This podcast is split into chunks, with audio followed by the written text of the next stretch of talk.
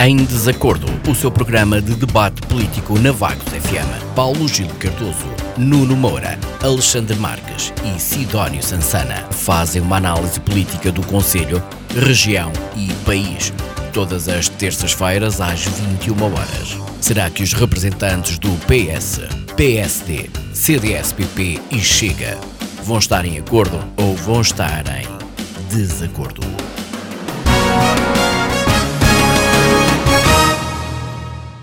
Olá, muito boa noite. Estamos de volta com um novo Em Desacordo, hoje com foco em temas de política nacional. A discussão colocaremos o anúncio de Ribal Esteves de que não se candidatará à liderança do PSD, a eleição de Nuno Melo no CDS-PP e as declarações de Marcelo Rebelo de Sousa na tomada de posse do governo, cerimónia que decorreu a 30 de março passado.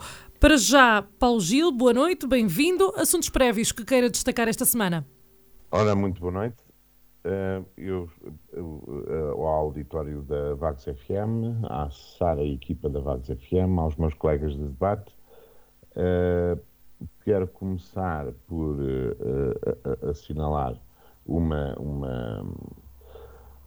não é nada bom, um inconveniente Uh, relativamente ao trânsito uh, que, uh, de ligação entre a Vila e a Zona Social de Vagos, ou a Vagueira. O, o, que eu tenho a dizer é apenas isto. nós devemos planear antes de executar. Se era para desviar o trânsito, deveriam ter reforçado primeiro as vias onde esse trânsito, o trânsito iria passar, nomeadamente pesados uh, é uma verdadeira desgraça. Uh, não se conseguem, mal se, mal se consegue cruzar um caminhão com um ligeiro, fará dois caminhões. Portanto, o trânsito de pesados é horrível. O pavimento está, uh, ao fim de uma semana, está completamente degradado, porque não estava preparado para aquele tipo de trânsito uh, e especialmente a pesados. nós, antes de fazermos temos que pensar naquilo que vamos fazer. Com certeza que era necessário interromper o trânsito na, no final da Rua da, so, da Fonte, não é? Uh, mas uh, deveriam ter reforçado primeiro o pavimento e criado condições para o fazer. É uma verdadeira desgraça. Uh, e, e, e, assim vamos. fazemos as coisas sem pensar e sem planear não tem lógica, não, não tem lógica. E, e, e, umas atrás das outras, são umas atrás das outras. Uh, porque falo aqui noutra coisa que ainda não se falou e gostava de ouvir uh, alguém uh, por parte do município explicar porque é que se devido às obras na, do Palicete Visconde Valdemoro e ampliação e criação do, do centro cultural ou da sala de espetáculos, o que aquilo será, uh, porque é que uh, se destrói um investimento que foi financiado com dinheiros públicos, nomeadamente dinheiros europeus e portugueses também, uh, que era o playground, que era aquele campo de basquete que lá estava multifuncional, multiusos, basquete e futebol, Uh, que tinha muitos miúdos lá todos os dias, ao final do dia e durante o fim de semana, tinha dezenas e dezenas de jovens ali. Uh, o que é que nós fazemos? Ah, vai haver substituição? Não vai? Pode-se ou não se pode destruir uh, um investimento feito pelo IPDJ, passado alguns anos de, de, de, ser feito? Não sei, quer dizer, andamos a, não sei o que é que andamos a fazer. Não sei, eu, eu não, eu não sei o que é que os outros andam a fazer. Uh, e queria falar também uh, desta, de, deste, deste choque que é uh, a guerra na Ucrânia, nomeadamente os corpos que são encontrados em Bucha. a Rússia veio dizer que não foram eles, mas foram, foram porque já existem imagens de satélite reveladas ontem uh, dos corpos anterior, uh, que, que, já lá estavam anteriormente à saída dos russos e à chegada dos ucranianos. Não é nenhuma encenação. Infelizmente, não é nenhuma encenação. Se calhar o Putin tem responsabilidade pela guerra e tem responsabilidade uh, por não controlar as fias militares. E, e mas uh, existem relatos de soldados russos uh, alcoolizados e a matarem pessoas indiscriminadamente na rua, fosse quem fosse, com faixas brancas, com as compras. Uh, isto é, é, é, uma selvageria. E essa, esses, esses que o executaram, esses que o fizeram, com ou sem ordens, terão que ser responsabilizados e terão que ir, uh, uh, uh, serem, terão que ser julgados e condenados, porque isto não é admissível. Isso. Muito obrigado, Paulo Gil. Nuno, boa noite. Destaques para esta semana? Boa noite, Sara. Boa noite ao Paulo Gil. Boa noite à Isabel. Boa noite à, ao Sansana. Boa noite ao Alexandre e também boa noite, obviamente, ao auditório da Vagos FM com um cumprimento especial.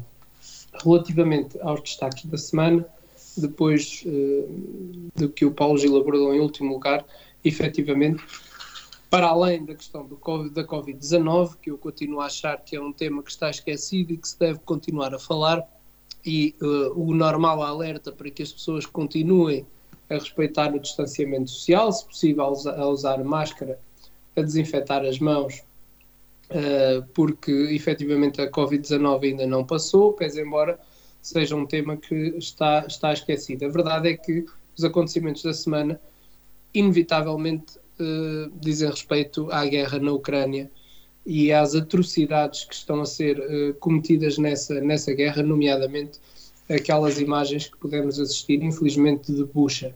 Efetivamente, trata-se, na minha perspectiva, e a ser em verdade como parece ser, de um crime de guerra e que o Tribunal Internacional uh, uh, não poderá deixar de ter em conta e de, se possível, conseguir levar ao banco dos réus os responsáveis por, por aquelas uh, situações. Muito obrigado. Muito obrigado, Nuno. Já temos connosco o Alexandre. boa noite, Alexandre. Assuntos prévios para esta semana que queira fazer referência? Ora, boa noite, Sara, boa noite, boa noite, Isabel, boa noite aos meus colegas de painel, boa noite a todo o auditório da Vagos FM. Eu não trago muitos assuntos prévios hoje, queria apenas dizer que hum, na semana passada tivemos um aumento de 4 euros e tal por garrafa de gás. Uh, dizem os nossos políticos tudo que por causa desta guerra na Ucrânia uh, e outras coisas passam despercebidas por nós.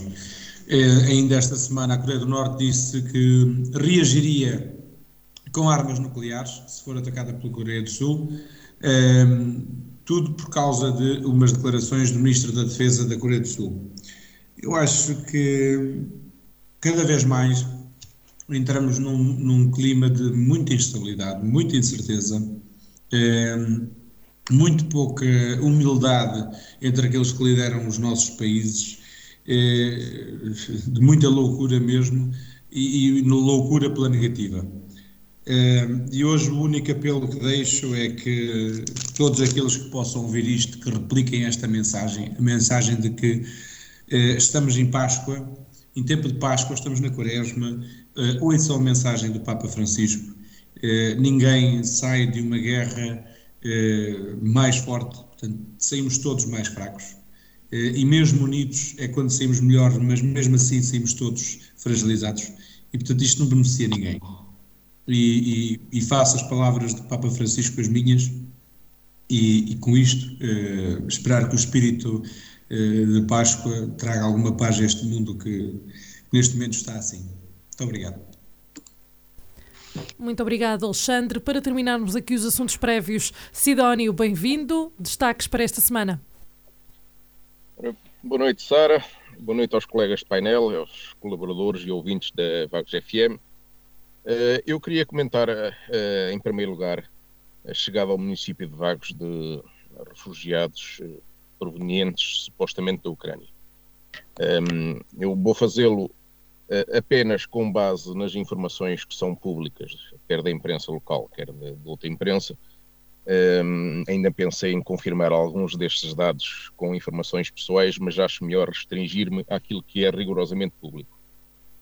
Quando algumas semanas atrás abordámos aqui este assunto sobre a intenção de recepção de refugiados, eu acreditei na altura ingenuamente a fazer fé nas declarações do município que a questão do alojamento seria a parte mais fácil de, de resolver.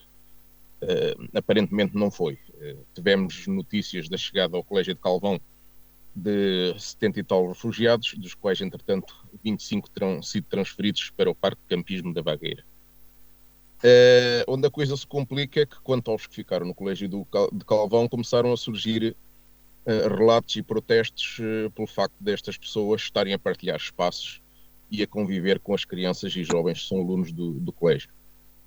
a situação torna-se ainda mais preocupante quando, segundo fontes camarárias, o município terá recebido informações erróneas, incorretas, o que seja, do Alto Comissariado para as Migrações sobre a origem destes refugiados, ou pelo menos de alguns deles.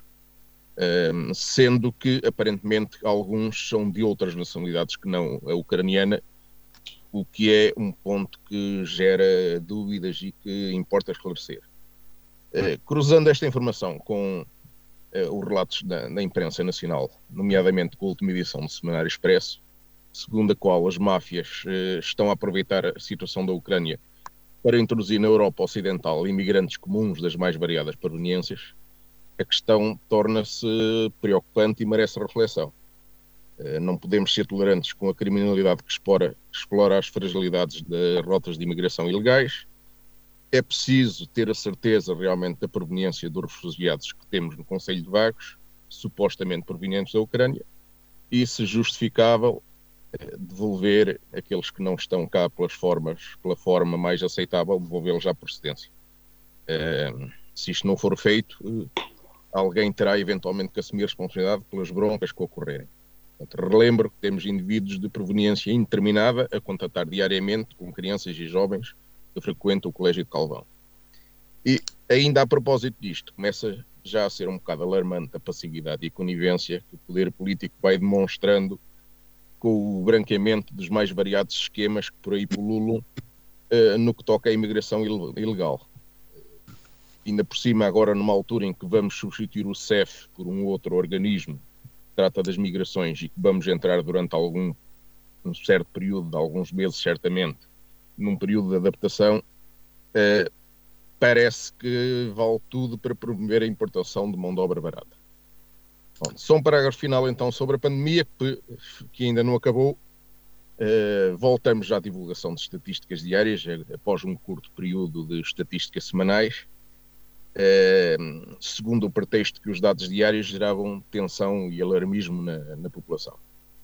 Uh, apesar desta alteração, o andar para a frente e para trás com a forma como se trata a informação também gerar algum eh, passar uma imagem de desnorte e gerar uh, algumas dúvidas sobre o que se está a passar. Uh, o que é facto é que, apesar de tudo, vingou a sensatez dos especialistas em análise estatística, que defenderam que a análise diária permite avaliar num curto espaço de tempo a tendência do momento e atuar com urgência de vida.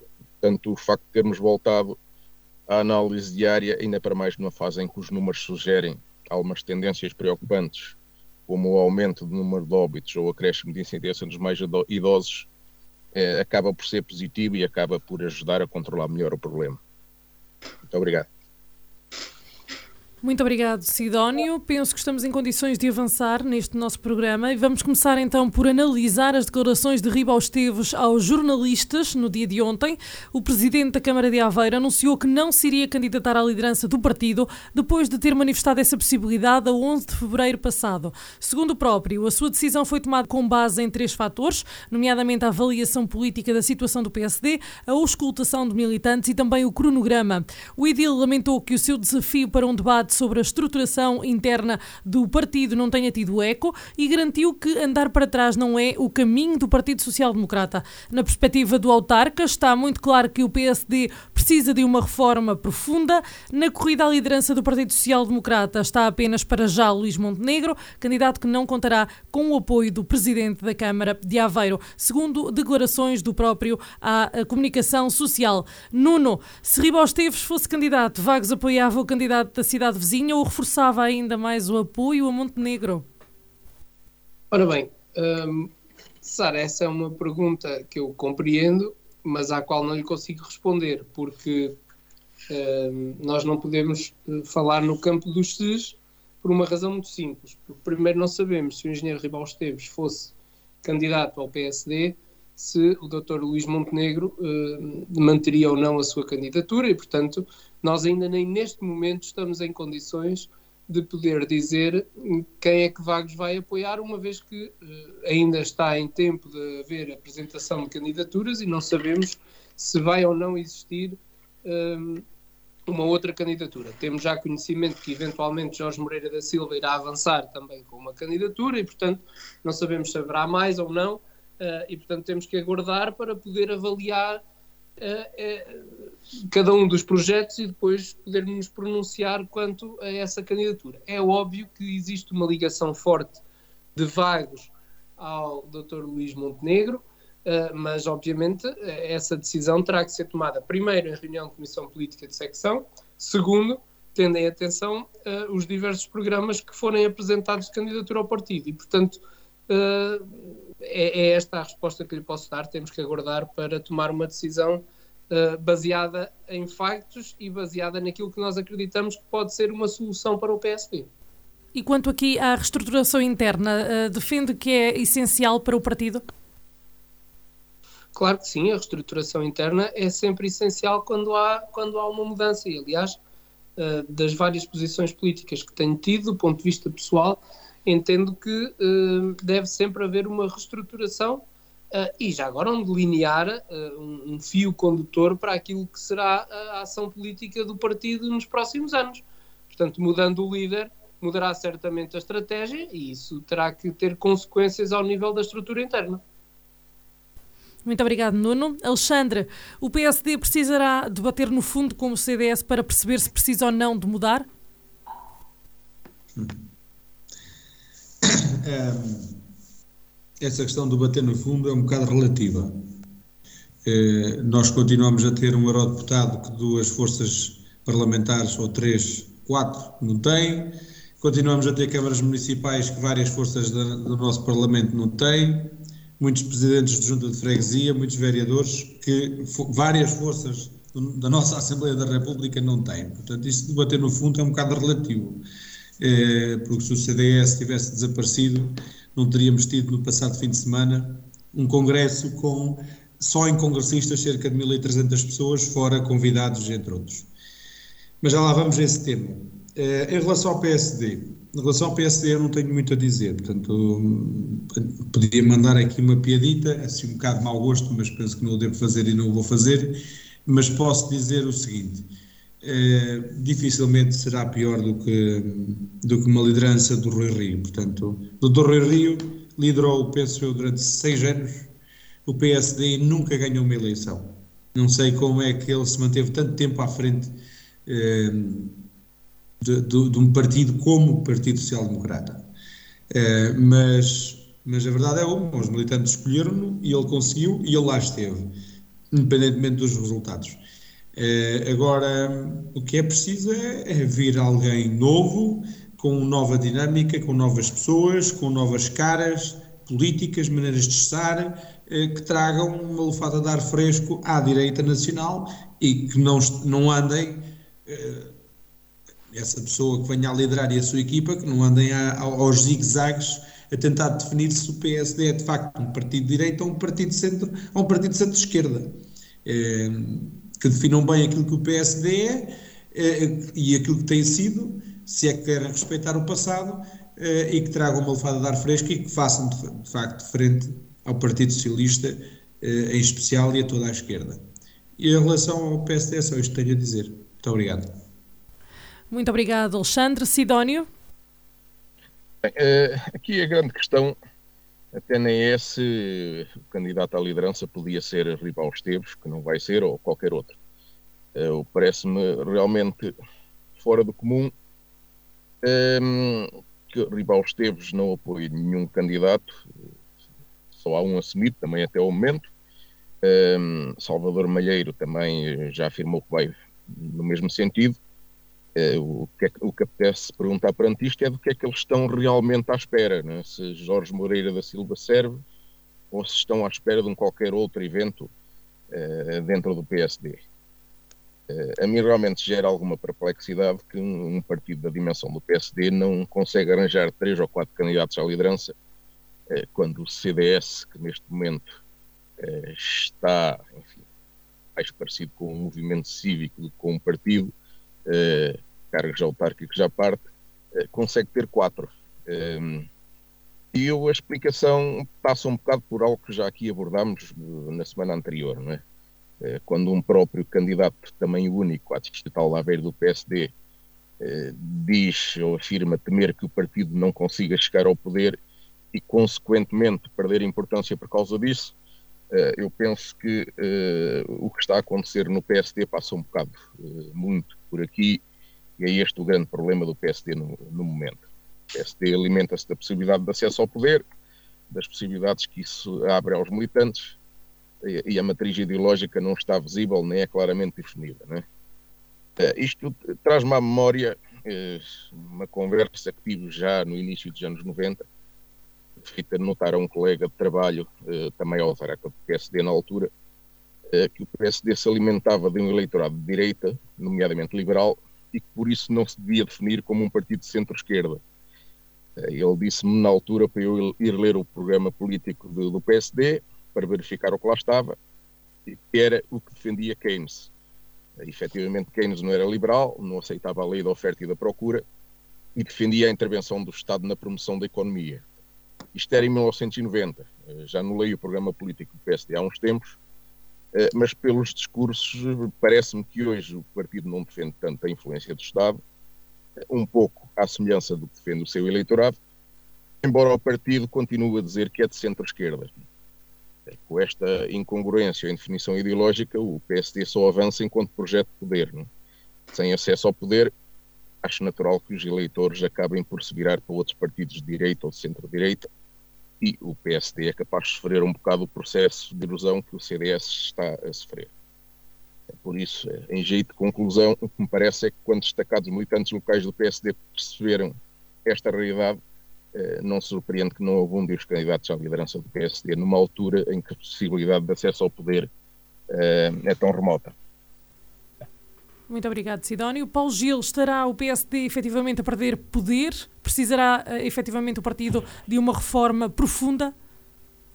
Eu, eu vou começar, eu já respondo a essa questão mais no final. Eu vou começar por, pelo tema uh, que era uh, a, a, desistência de Ribal Esteves a candidato à liderança do partido.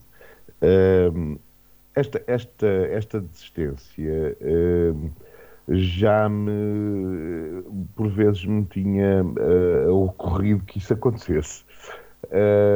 isto devido à questão de, de a nível distrital, uh, existe, existem muitas divisões. Aliás, a quando das, das autárquicas, uh, o movimento que elegeu a, a coligação, da qual uh, fazia parte a Rival Esteves, uh, teve muitas colições com a Distrital.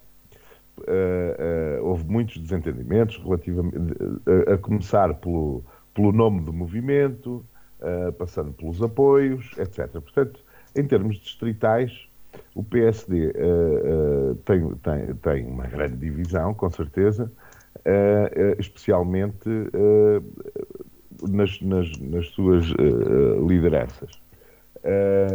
E o que acontece é que uh, a Rival Esteves, quando chegou à frente e quando se deu como candidato, esperava colher com certeza uh, mais apoios, tanto a nível distrital como a nível nacional, o que não aconteceu. Uh, não havendo então cenário ganhador claro, uh, que, que, que, se retrai, seria um, um esforço em vão.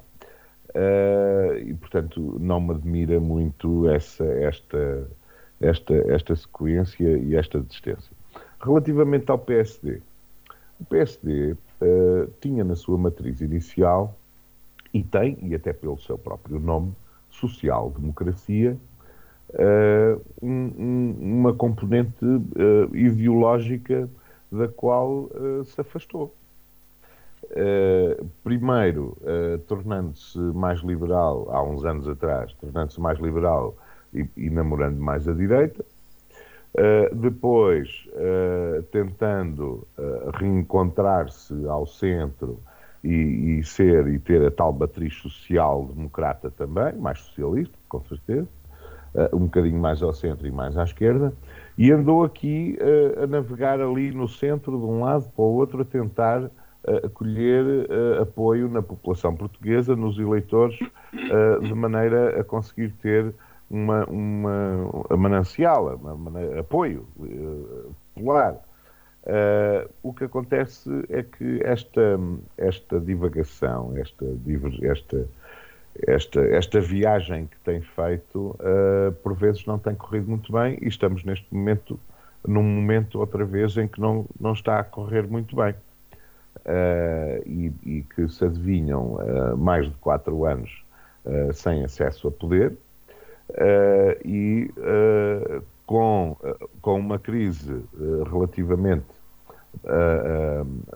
à liderança também. Rui Rio foi um líder não líder, teve sempre problemas de, de, de contestação já por várias vezes consecutivas ao longo dos anos. Uh, e, e não, não, teve o carisma, não teve o condão de unir o partido, isso nunca aconteceu. Uh, o partido une-se nas eleições porque, ok, agora arrumamos todos para o mesmo lado, isto é como nas equipas, podem não gostar do treinador, mas quando a equipa está a jogar, toda a gente defende a equipa. E toda a gente diz mal do adversário e do árbitro, etc. Uh, ah, neste caso, é um bocado o que acontece. Uh, relativamente ao que vem aí, não sei se realmente Montenegro assumir a liderança e se for o futuro líder, Uh, não prevejo nada de muito bom relativamente à dimensão do PSD, porque claramente entrará mais à direita, que ela já está, já está uh, e que o Chega conseguiu e, vai continuar a conseguir captar, apesar do seu radicalismo, e, e, e, que vai captar os, os descontentes, etc, etc, uh, e o PSD começa a perder espaço, assim como o CDS perdeu, uh, para, para a indecisão e a revolta, uh, por, indecisão e revolta de alguns, e será difícil, o PSD vai atravessar nos próximos tempos, nos próximos anos, maus momentos, infelizmente para a democracia portuguesa. eu digo infelizmente também relativamente a mesma coisa em relação uh, ao CDS, porque uh, eu não gosto de extremos. Vamos precisamente bom, falar no CDS. Se... Gosto, gosto de bom senso e, e, e, e, que as pessoas tenham um bom senso relativamente às suas escolhas. Neste caso, há uma radicalização na sociedade portuguesa, mesmo esta maioria absoluta. Uh, não sei uh, até que ponto uh, me agradará, apesar de eu ser um socialista e estar contente com isso. Mas as, as, maiorias absolutas são sempre riscos. Contêm sempre uma série de riscos. Esperemos que isto corra bem. Disse. Muito obrigado, Paulo Gil. Antes de então falarmos do CDS, eu pergunto se o Nuno ou o Alexandre querem acrescentar alguma coisa, tendo em conta os tempos. Eu posso acrescentar alguma coisa que é uh, o facto de compreender, mas achar engraçada às vezes as argumentações que se usam e que felizmente vão ser sempre usadas, porque se estivéssemos aqui a discutir entre três ou quatro candidatos à liderança do PSD neste momento, estaríamos a dizer o PSD está partido, vai continuar partido, porque há quatro candidatos, porque uh, depois das eleições, qualquer um que ganhe, as outras fações vão se manter uh, equidistantes. Estamos a discutir uh, uma para já, uma candidatura e não ouvi ninguém usar o argumento de que eventualmente o Dr. Luís Montenegro, nesta fase e depois do trajeto que toda a gente conhece e de ter perdido duas eleições contra o Dr. Rui Rio, um, que era um elemento aglutinador do partido e que, portanto, que todo o partido estava unido em prol de um resultado diferente. Esta é uma leitura que também é viável de se fazer neste, neste contexto. Por outro lado, um, dizer só o seguinte: acho que, atendendo à argumentação que usei para a escolha que Vagos fará relativamente ao candidato uh, ao PSD Nacional. Acho que foi cedo para a pronúncia. Acho, aliás, que o Dr. Engenheiro Rival Esteves, um, reconhecendo-lhe para já o mérito que tem enquanto Presidente de Câmara e excelente político que é, uh, e esta é a minha opinião, acho que uh, cometeu um erro ao anunciar a sua candidatura demasiado cedo, ou a sua possível candidatura demasiado cedo. E digo isto porque uh, até o fez num dia em que não o devia ter feito. Uh, era um dia dedicado à apresentação da candidatura de Emílio Souza e, portanto, nesse dia seria o Emílio que teria que brilhar e não o engenheiro Ribal Esteves, e ele optou por, nesse dia, fazer aquele anúncio de uma possível candidatura ao PSD Nacional portanto, que eu achei que foi, eh, na minha perspectiva, despropositada, eh, atendendo às circunstâncias do momento. Relativamente ao facto de dizer que não apoia Luís Montenegro, também acho despropositado, porque entendo que nós devemos sempre uh, pautar os nossos apoios com uma base sólida, isto é, tendo por base argumentos possamos usar. Ora, se não conhecemos qual é, pelo menos agora, uh, as linhas mestras da candidatura de Luís Montenegro, se não conhecemos outras candidaturas, uh, com que base é que o engenheiro Rival Esteves diz que não vai apoiar o Luís Montenegro? Quer dizer, é o seu direito, pode não gostar dele por simplesmente dizer não apoio, nem, independentemente de ser o melhor candidato, eu não apoio, está no seu direito, mas se calhar podia ter tido alguma prudência no que diz respeito à manifestação do seu apoio. É esta a, a minha, a minha opinião. Muito obrigado, Nuno. Penso que estamos então em condições de avançar e agora sim falaremos do CDS. Nuno Melo venceu a Comissão Política com 75% dos votos. O eurodeputado sucede assim a Francisco Rodrigues dos Santos como líder dos centristas e prometeu fazer do CDS-PP uma oposição mais eficaz para que os portugueses tenham uma alternativa. Alexandre, ah, há muito tempo que o CDS promete ser uma alternativa para os portugueses. Não será mais do mesmo? Não, não é mais do mesmo, Sara. Isso, é, como é que eu ia te explicar? Isto, vou fazer de conta que não sou do CDS. É, se é que é possível. Todos os partidos políticos é, são um pouco como, como as pessoas, né? tudo aquilo que nasce um dia terá que morrer, tudo aquilo que nasce tem o, o, um período que é a juventude, depois a adolescência, a maturação assim na, na, idade adulta, e eventualmente um dia a velhice, por aí fora. Eh, a nossa democracia é uma jovem e o CDS é um partido jovem também. Embora haja outros partidos, eh, por exemplo, como o partido do Sidónio, eh, que ainda são bebés, esses sim são muito jovens e tenham melhores resultados, mas isso é outra história. E, e, neste momento aquilo que o CDS atravessa é, é, basicamente uma crise na adolescência. Esta é a minha leitura. Porque, é, penso eu, todos nós, é, é nós enquanto partidos, o, PS do Paulo Gil, o Chega do Sidónio, o PSD do Nuno Moura, passarão por isso.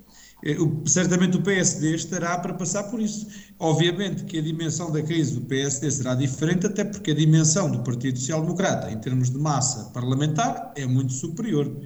Eh, a massa parlamentar que hoje o Chega tem, para mim, não me preocupa, porque o Bloco de Esquerda em 99 tinha um, ainda há, dois, ainda há uns meses tinha eh, perto de 20 e agora tem quatro ou cinco. Portanto, estes partidos que têm nascido através de, de ideias e movimentos ideológicos mais do que com projetos de poder, eh, para mim, eh, eclodirão muito mais depressa do que o CDS.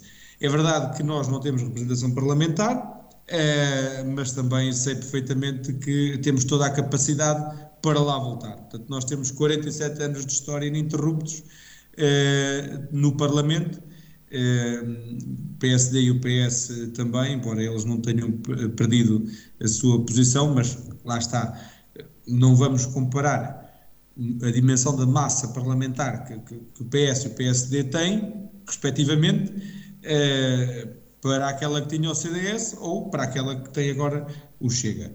Eh, mas acredito que nós possamos lá voltar, até porque no, no passado fim de semana eu estive no Congresso, era congressista, Fui um dos sete congressistas eleitos pelo Conselho de Vagos. Um, e aquilo que todos nós percebemos, uh, e, e viu-se pela votação na, na, moção da estratégia global e depois para a eleição do corpo uh, de, de, da direção nacional, da CPN, da Comissão Política Nacional, é que há uma união que antes não havia. Não é? Há aqui um, um foco, o foco é crescer, o foco é replicar resultados, o foco é voltar a agradecer, é, é voltar a agradecer o partido.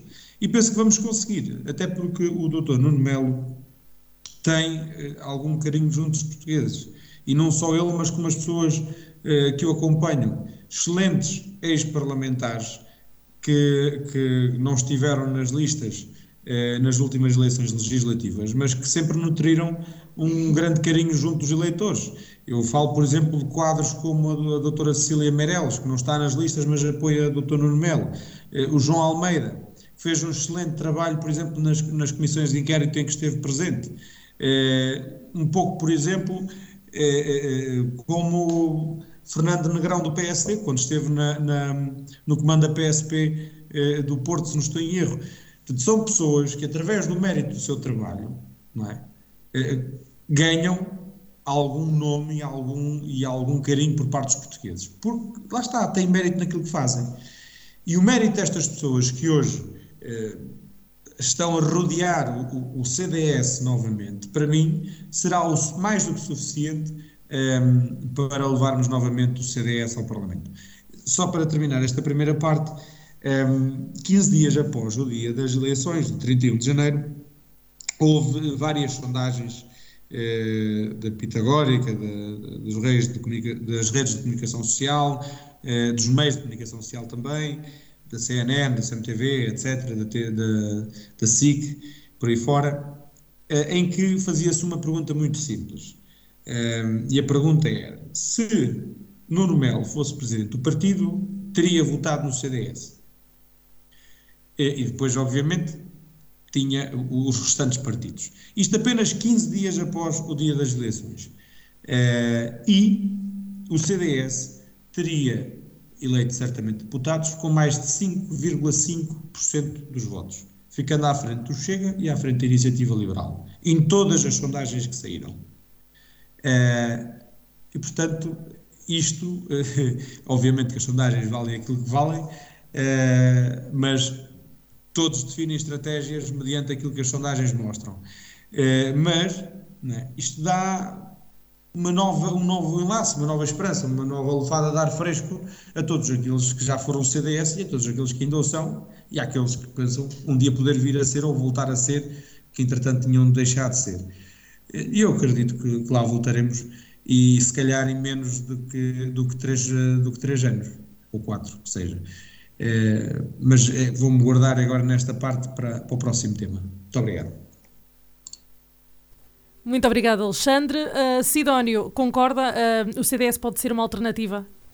Uh, o CDS só pode melhorar a partir daqui, isso é um facto. eu penso que a partida ganhou o candidato esperado, tem, conseguiu juntar no apoio uh, os seus antigos líderes mais emblemáticos, mesmo aqueles que não falam uns com os outros, portanto, o que é um feito. Uh, parece alguém com peso político para dar realmente algum alento ao partido. Uh, só não me parece positivo é ter um líder que só vai estar presente em carne e osso no país ao fim de semana, porque até ver parece que ele continua como eurodeputado, o que não ajuda muito numa liderança de um partido. Um, efetivamente pode parecer um sinal de vitalidade terem surgido quatro candidatos à liderança, eh, mas isto traduz efetivamente aquilo que é a grande vantagem do CDS, por exemplo, em relação ao PSD. O CDS sempre foi um partido de quadros. Uh, o grande drama é que, apesar de tudo, saíram alguns dos seus bons quadros e alguns emblemáticos, isto para não falar de muitos militantes de base. Uh, para se entender como é que chegamos a este ponto, e até porque é preciso outros partidos de, de um quadrante semelhante uh, não repetir os mesmos erros. Um, eu acho que há aqui dois fatores que prejudicaram muito o CDS nas últimas décadas. Uh, é o facto do CDS ter tido durante muito tempo relutância em assumir-se ideologicamente como direita, algo que é estranho num, num partido com fações democratas cristãs, conservadoras, liberais, e também o facto de, a partir de certa altura, alguns de seus mais destacados militantes e dirigentes se terem envolvido em cambalaches governamentais e autárquicos, nomeadamente com o PS. Eh, esta última é uma lição que tem que ser devidamente aprendida por outros partidos de direita, é que realmente a promiscuidade com a esquerda ou com a extrema-esquerda tem como preço a perda de militantes e de votantes. Eh, eu, sinceramente, Espero que o CDS, por aquilo que fez pela democracia portuguesa, que ganhe algum alento e que recupere, algum do seu eleitorado, não receio que o faça no Chega, porque a nossa percepção é que não perdemos eh, tanto eleitorado, ou não ganhamos no CDS tanto eleitorado quanto isso, eh, quanto mais que o CDS ganhe votos à custa daquela mistificação que é a iniciativa liberal, eh, para se para ali vai, queriam sentar-se no hemiciclo à esquerda do PSD quando é um bocado do beabá da política portuguesa, que em Portugal os liberais eram tradicionalmente a fação mais à direita do PSD e a fação mais à esquerda do CDS. Obrigado. Muito obrigado, Sidónio. Paulo Gil, será então uh, Nuno Melo a alternativa dos centristas? Uh, eu penso que nos, dos, dos disponíveis uh, e com destaque uh, dentro do partido atualmente era se calhar a escolha uh, mais, uh, uh, mais correta, eventualmente. primeiro, porque se mantém como, como eurodeputado, poderá ter alguma exposição, apesar de não me agradar muito a postura um pouco, às vezes, impulsiva e, e, pouco sensata nas declarações que faz e, e do mais, se calhar um bocado mais liberal do que o próprio Francisco era, ou outros, neoliberal, digamos assim, porque nós temos que pôr a história no seu sítio, porque os liberais, afinal, eram os de esquerda no século XIX, agora já não são. Os neoliberais. Uh, e eram aqueles que advogavam a social-democracia é? e a igualdade, etc. Portanto, uh, e, e que até foram responsáveis uh, por nós termos uma república hoje em vez de uma monarquia. Uh, por isso, uh, andamos sempre a dizer liberais. Para mim, as coisas devem ser chamadas como deve ser: neoliberais.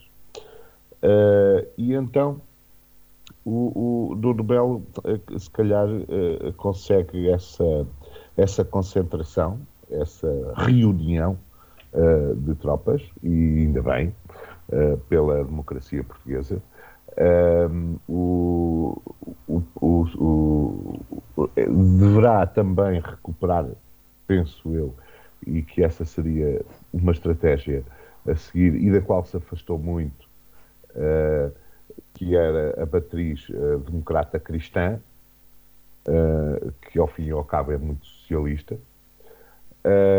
por, por, pela questão da igualdade, etc., e, e de todas as as, as boas relações, uh, começando nos Dez Mandamentos, não é? E no Cristo, uh, e que o CDS entrou, não, esteve, ligou com certeza à Igreja e ao seu apoio social-democrata cristão. o problema é que ficou muito nas elites dessa democracia cristã e pouco no povo democrata cristão, uh, que, que, terá que o recuperar se quiser realmente crescer novamente em termos de eleitorado.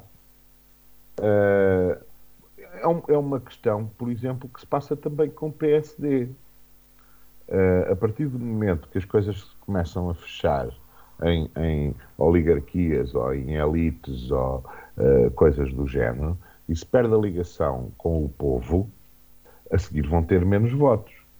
Eh, eu compreendo, por exemplo, que haja eh, uma união do partido em, volta eh, de Montenegro, do PSD, por exemplo, mas o argumento não pode ser só esse. O argumento tem que ser, se querem realmente crescer em eleitorado, têm que olhar àqueles que também não são militantes. Não é?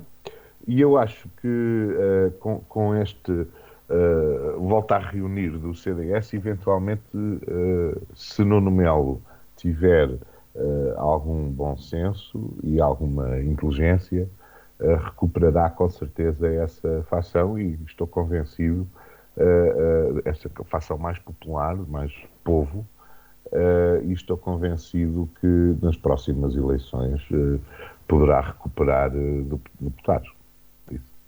Muito obrigado, Paulo Gil. Uh, Nuno, o Nuno Melo uh, conseguiu então 75% dos votos na sua moção. Uh, é a alternativa para os centristas e, quem sabe, para os portugueses?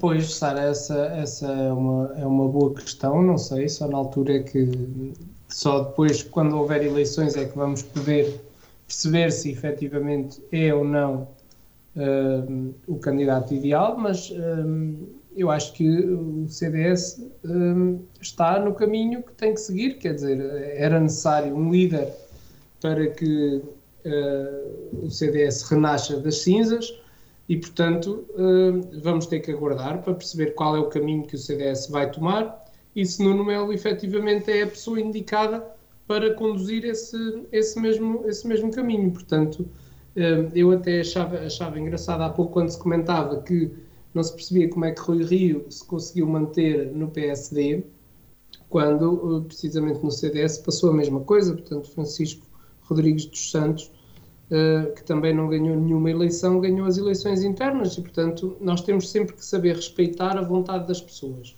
E a vontade das pessoas, eh, nomeadamente dos militantes, é, é muito importante e, portanto, é, é, foi esse o caminho que cada um dos partidos seguiu.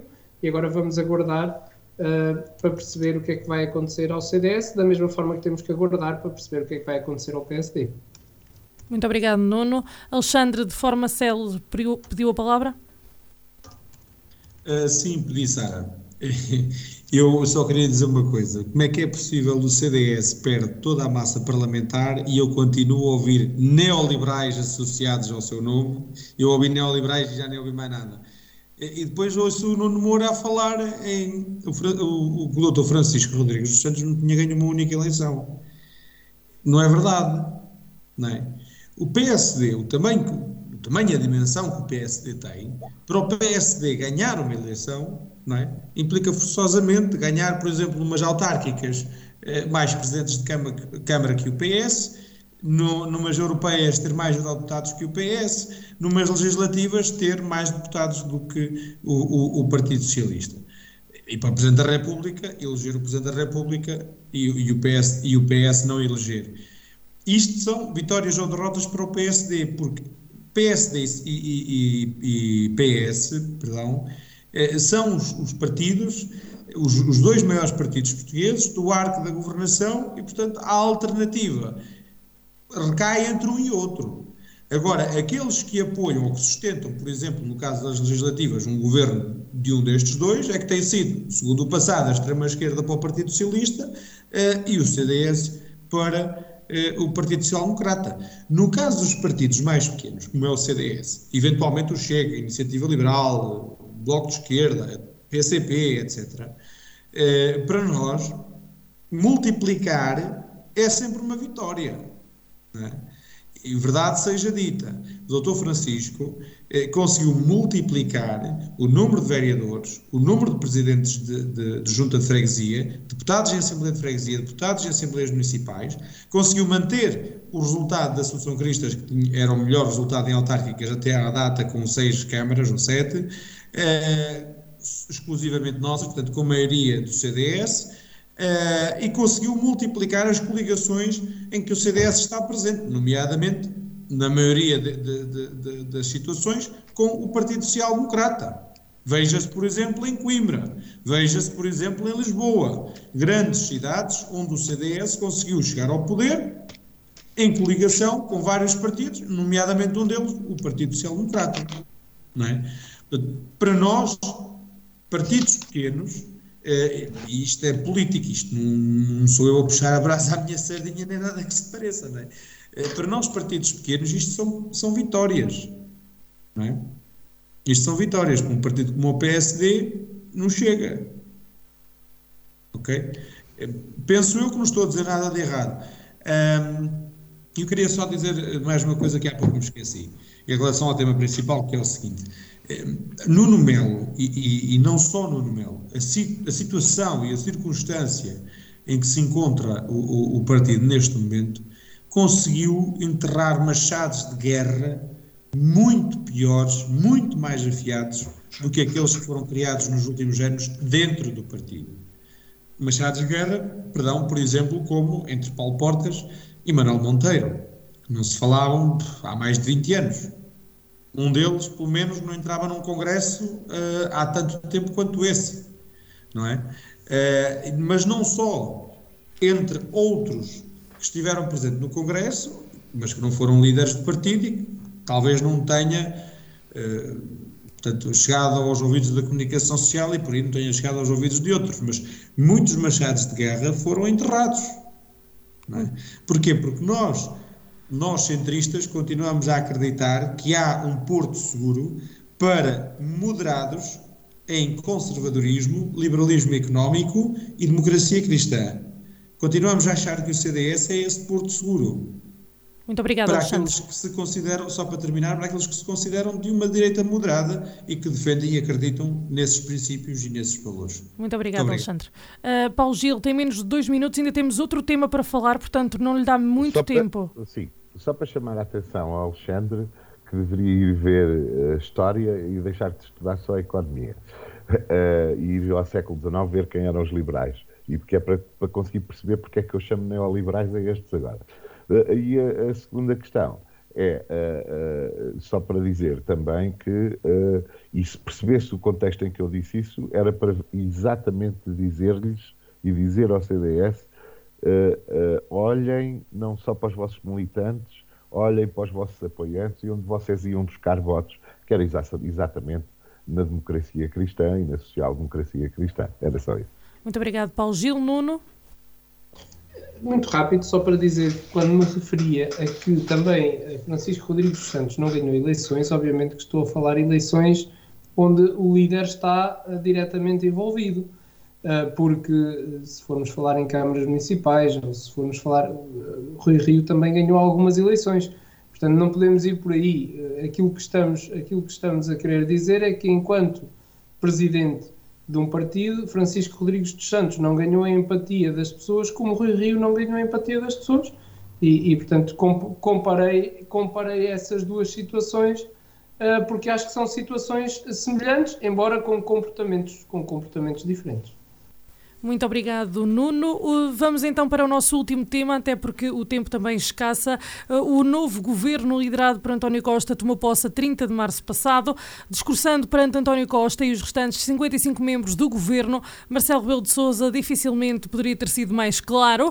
Referiu que não aceita que o primeiro-ministro deixe o cargo a meio do mandato que iniciou e que, se for até ao fim, se prolongará até outubro de 2026. Marcelo foi mesmo ao ponto de um, ameaçar com eleições eleições antecipadas, fê-lo ao garantir que, se necessária, não hesitará em avançar, avançar para decisões mais arriscadas ou ingratas, como uh, recordou fez ao convocar as últimas legislativas e ao decretar vários estados de emergência. Sidónio, este foi um aviso do uh, Presidente da República, António Costa, para que não vá para a Europa. Questiono aqui uh, o que é que pesa mais na balança, neste caso, nomeadamente na cabeça de António Costa, se será manter-se no governo até ao final do mandato ou então seguir o seu caminho? Não, é, é aquilo que António Costa pensa e o que ele deseja, nós até sabemos mais ou menos o que é e há relatos na União Europeia de que ele gostaria muito de se transferir.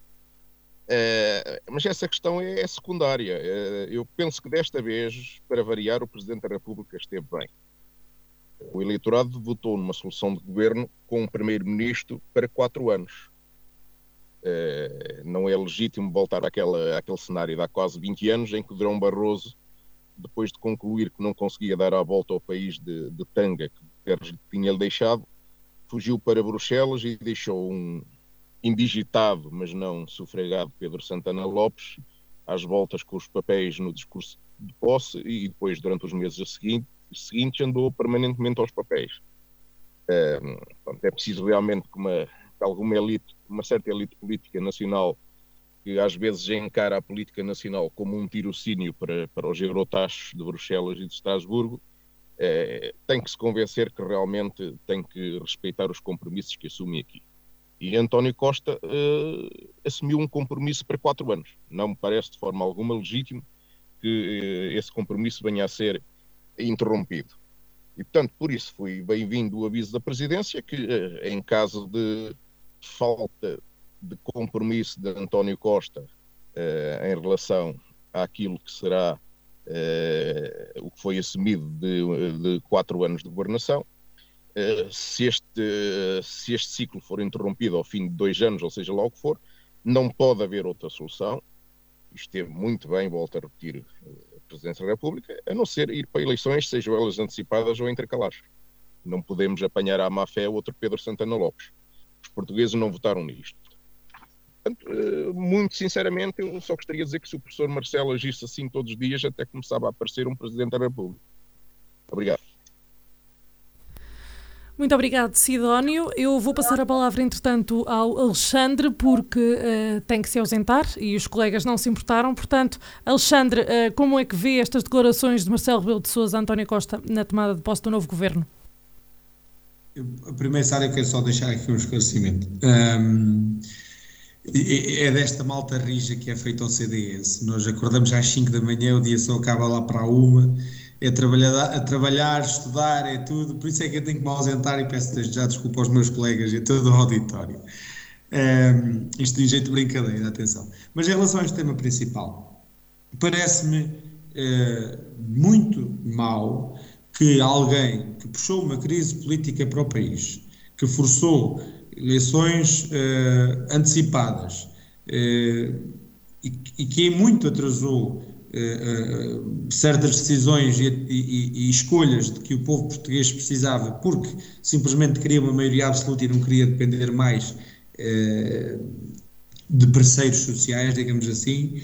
Uh, parece muito mal que agora tente sair uh, pela porta grande, primeiro que tudo, penso que se tiver que sair, devia de sair pela porta do cavalo, só por este motivo, mas tente sair agora pela porta grande, ir para aquilo que é considerado o auge da carreira política, que é chegar a, a, a cargos de responsabilidade pública europeu, europeus, quem sabe à Comissão Europeia ou, ou ao Parlamento Europeu, ou sabe-se lá onde, não sei. Um, acho muito mal, acho isto, acho isto uma brincadeira de muito mau gosto, uh, acho que é gozar com a cara dos, dos portugueses, em especial com a cara daqueles que lhe confiaram o seu voto. Vamos lá ver. Uh, uh, o PS tem maioria absoluta. Não é? E não é uma, uma maioria absoluta à tangente, tem uma maioria absoluta ainda assim bem descansada. Portanto, depois de ter tido este resultado, António Costa vai abandonar o governo que, o, que os portugueses lhes confiaram, ou lhe confiaram, não é? O, o, o português normalmente quando vai votar é, é, é, define também muito a sua, a sua opção de voto por aquilo que são os líderes nacionais dos partidos. É, e, portanto, isso também foi. O resultado que o PS teve também é, é muito dado à imagem de António Costa e a tudo que a imagem de António Costa representa. É, e vai agora abandonar esses portugueses para ir para a Europa. Pá, não faz sentido nenhum. Mas a questão que me preocupa aqui mais nem é a questão de ele ir embora para a Europa é, primeiro que tudo, a ideia de novas eleições antecipadas, não é? ou até a ideia da sua possível sucessão. Deus me livre se Pedro Nuno Santos chega a secretário-geral do partido. Peço imensa desculpa, mas é, esta é a minha opinião e de certeza que é a opinião dentro de muitos CDS aqui em Vagos. Portanto, acho que estou à vontade para falar. Ou, ou, ou Deus me livre eh, se decidem pôr um Eduardo Cabrita normalmente à frente dos destinos do PS com uma pasta qualquer de importância. Só para falar assim de dois, dois nomes que me assustam muito, não é? Portanto, primeiro que tudo, é, é, é o facto de sair, depois do resultado que teve e da confiança que muitos portugueses depositaram nele, ah, não só no PS, mas também nele, António Costa, como pessoa, não é? Depois, a ameaça de eleições antecipadas por parte de Marcelo Rebelo de Sousa, verdade seja dita, eu nunca vi um Presidente da República, também sou novo, mas mesmo na história nunca vi um Presidente da República que tenha usado tanto de, de, das ferramentas que a Constituição lhe, lhe, lhe, mete na mão. É estados de emergência, estados de calamidade, eleições antecipadas. A concluir, Alexandre. Sim, para concluir, o homem é uma máquina. E depois, no, meio, no fim de tudo, é, é a preocupação com a sucessão de António Costa. Porque há muitas pessoas de valor dentro do Partido Socialista que eu respeito imenso. E acho que já disse aqui alguns nomes, mas se não disse, posso dizê-los. Uh, mas nenhuma delas as vejo na linha de sucessão ou a assumir uma possível candidatura. Aquelas que eu vejo a assumir uma possível candidatura à liderança do Partido Socialista preocupa-me bastante. Preocupa-me bastante e preocupa a maioria das pessoas que eu conheço uh, e espero que isso não aconteça. Espero que isso não Muito obrigada, Alexandre. Muito obrigado. Boa noite e, e, até para a semana. Obrigada, boa noite. Paulo Gil, temos aqui um compromisso para quatro anos, ou poderá aqui uh, haver mais tarde, a meio do mandato, se calhar uma dor de cabeça para sabermos quem é que vai ser o sucessor do Partido Socialista? Eh, eu só não digo o futuro a Deus pertence porque não tenho essa imagem de Deus eh, como normalmente as pessoas têm. Agora, relativamente a, a, este soundbite todo, eh, eu só posso dizer, e cada vez mais, e as pessoas sabem, que Marcelo Rebelo de Sousa uh, uh, sofre de, de, de hiperatividade e de obsessão compulsiva, é, direitinho. eu estou aqui, estou ali, estou lá, intervenho em tudo, atiro a toardas para todo lado e depois, nos momentos em que até deveriam ter alguma solenidade mas porque se calhar não é ele que está a, a, a pousar para a selfie ou para a fotografia, arranja maneira de o fazer. Portanto, o Marcelo concentra muito nele, é, um, é, um, é, um, é, o presidente do show-off, é o, o, presidente do espetáculo, o presidente que vai no instante uh, ver porque o avião caiu não sei aonde, ou porque tremeu a terra não sei aonde, ou porque tira a selfie não sei com quem. Uh, é, é isso, e, é ele. Ah, e que contorna, que contorna as, as, uh, as regras de Covid para ir dar umas braçadas no, no, no mar, no Algarve. Portanto, nós sabemos dessa hiperatividade, mas também sabemos que quem se chegou à frente foi António Costa, tem uma maioria absoluta e é escusado criar aqui uma, uma, um, um, um assunto, uma, quer dizer, uma, coisa que nem notícia é, porque não havia, nem há nenhuma perspectiva. Isto sonharam. Sonharam, alguém sonhou, ou alguém disse, mas não foi o António Costa que o sonhou, ou que o disse, ou que o, que o desejou. Nem foi nenhum uh, ministro, nem ninguém de, da, da direção do partido, ou fosse quem fosse, que sonhou isto. Quem sonhou isto foram, eventualmente, eu posso dizer, opa, agora o António Costa pode, porque vai ser as eleições para, para uh, o Conselho Europeu daqui a dois anos, é pá, se calhar, pronto. E então temos assim umas pessoas que pensam assim umas coisas, que mandam assim umas bocas, depois aquilo corre, anda ali no meio de não sei quem, jornalistas e brother, chegou ao ouvido porque até, até sonhou também, o, o Marcelo Rebelo de Sousa e a seguir faz disto um acontecimento político. Nada mais errado.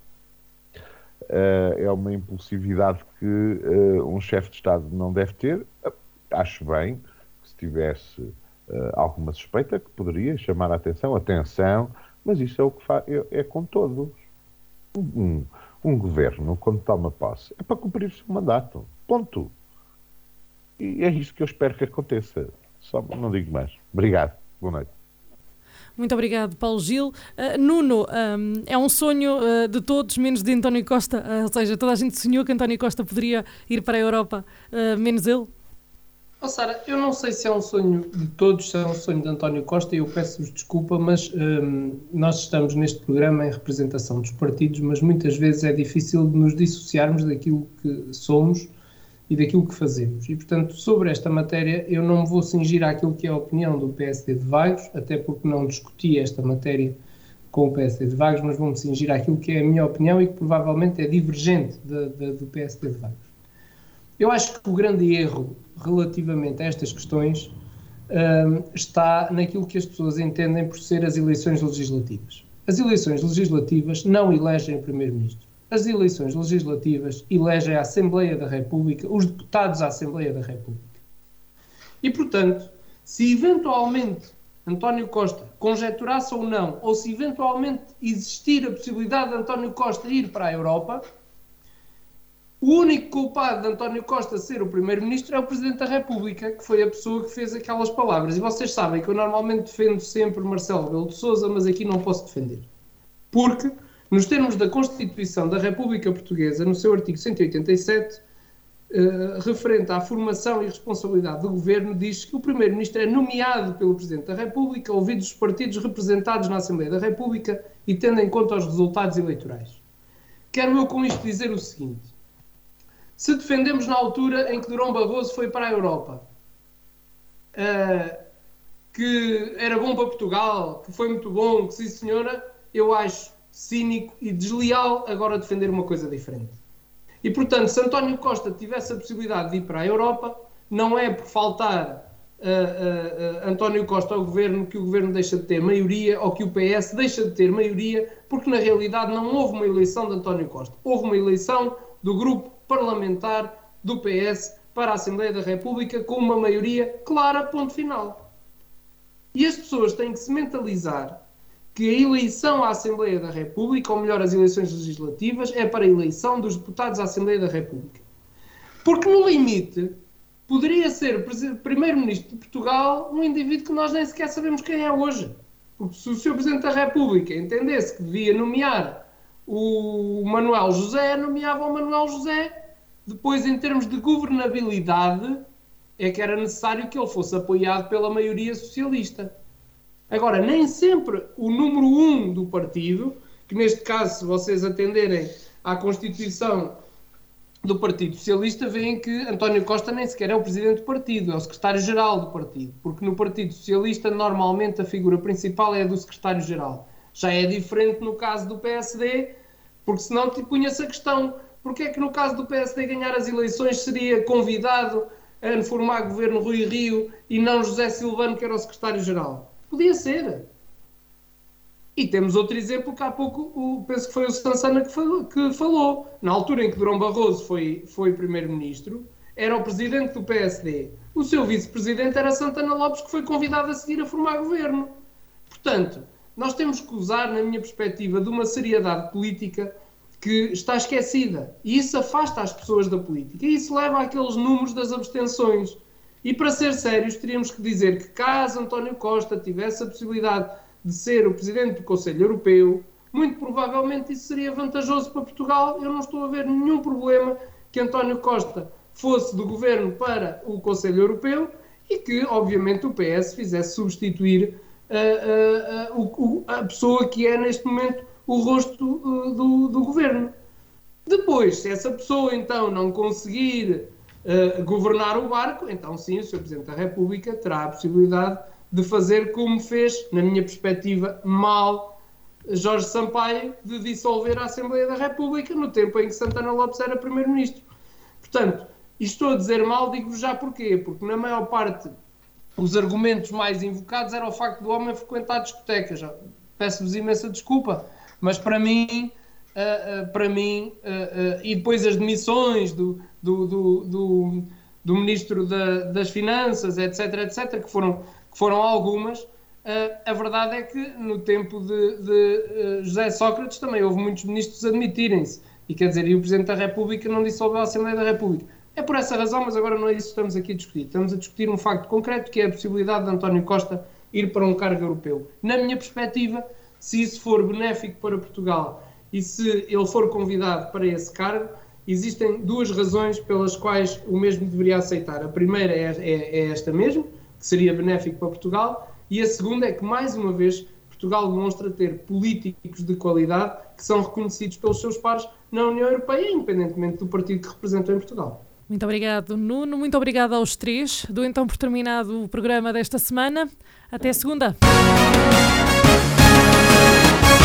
Em Desacordo, o seu programa de debate político na Vagos FM, todas as terças-feiras às 21 horas. Será que os representantes das conselhias vão estar em acordo ou vão estar em desacordo?